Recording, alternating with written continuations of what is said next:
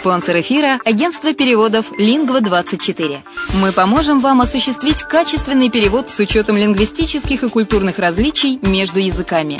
Наши профессионалы окажут самый широкий спектр услуг. Перевод любых европейских языков на языки СНГ и наоборот. Перевод с китайского языка, устный перевод, выполнение проектов под ключ, многоязычные сайты, инструкции к технике и оборудованию, графическая верстка, копирайтинг, контроль качества – Перевод максимально приближенный по смыслу к оригиналу. Лингва24. Соединяя ЕС с СНГ.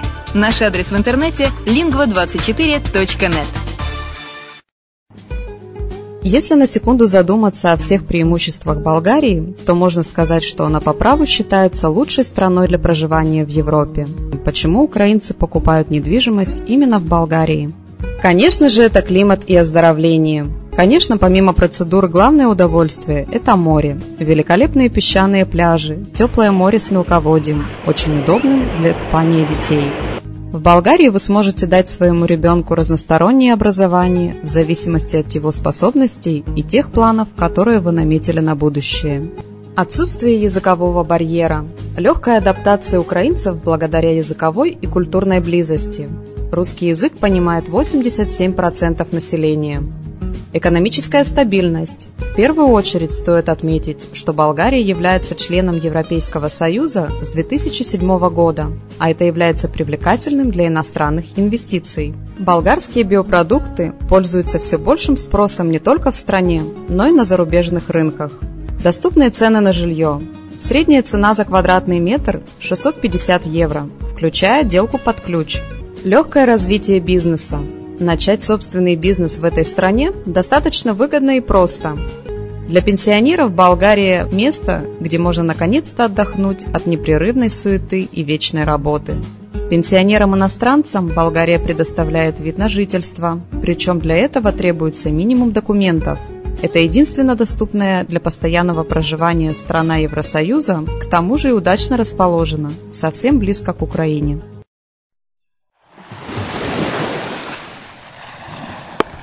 Более подробная информация о покупке квартиры в Болгарии представлена в виде фильмов на канале Redline TV на сайте redline.xyz или слушайте подкасты на радио «Азовская столица». Приветствую вас! В эфире программа «Мариуполь онлайн» на радио «Азовская столица» и с вами я, Майя Вишневская. Кто заплатит за мариупольские бюллетени? По материалам журналиста Анны Мурлыкиной специально для «Украинской правды. Жизнь». 700 тысяч бюджетных денег сначала пустили под станок, потом расфасовали, для того, чтобы после просто уничтожить. Такова краткая история растраты, совершенной в Мариуполе в ходе последней избирательной кампании. Сегодня со всевозможных трибун идут споры о новой дате несостоявшегося голосования. Мариуполю нужны выборы, нужна новая легитимная власть, и это бесспорно. Но в горячке баталий проводить ли заново кампанию, либо просто назначить переголосование, все немного позабыли о такой малости, как народные деньги. 700 тысяч гривен. Это не шуточная сумма.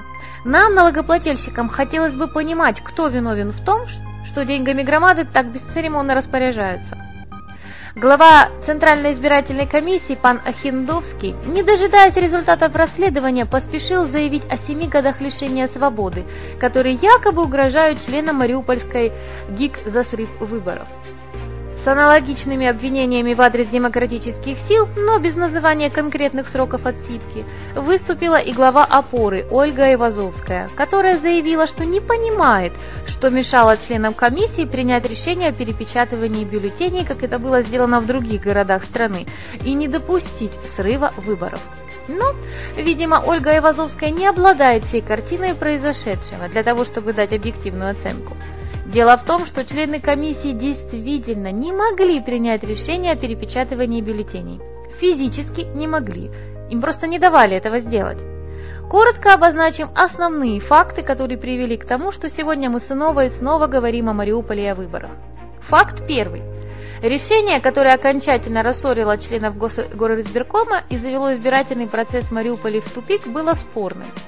Вопрос о печати бюллетеней в типографии, принадлежащей Ренату Ахметову, принимали семь членов комиссии. и юристы разошлись в оценках, законно это или нет. Зам главы ЦИК Андрей Магера пояснил, что на самом деле правы и те, и другие, и все дело в законе, который не дает четких пояснений, а потому позволяет находить всякие лазейки. Факт второй.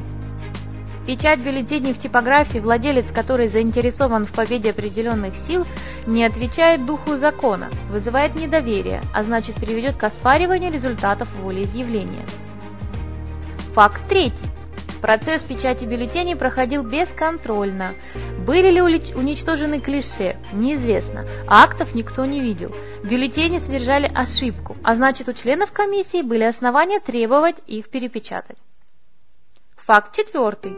Многократные попытки членов комиссии провести голосование по вопросу перепечатывания бюллетеней упирались в действия главы комиссии. Девять членов комиссии не могли добиться даже того, чтобы вопрос был внесен в повестку дня. В течение недели они бились над этим.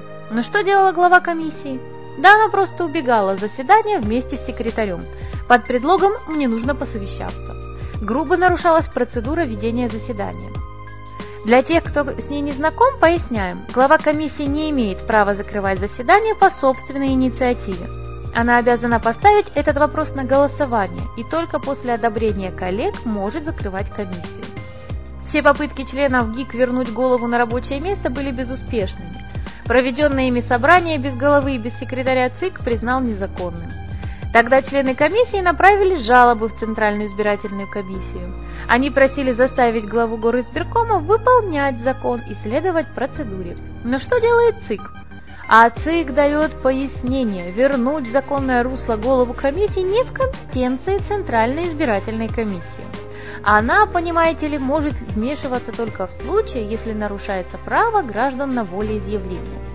В данном случае об этом речь не идет, так что извините, такой ответ. Что удивительно, аналогичная реакция на заявление о нарушении главы комиссии последовали и от милиции, и от Донецкого суда. «Не наша компетенция», — говорили там. Совершенно неожиданно оказалось, что на сегодняшний день в стране не существует органа, который бы контролировал законность действий главы комиссии на этапе подготовки к голосованию. Захотела глава комиссии сбежать совещания, и кто что ей скажет.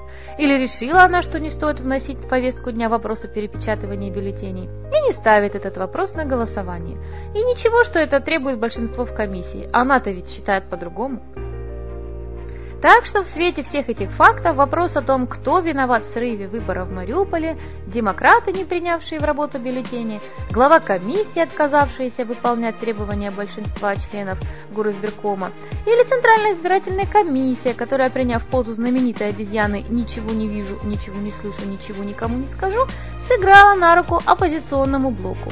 Этот вопрос остается до сих пор открытым и простого решения, кому платить за растрату 700 тысяч гривен, не будет.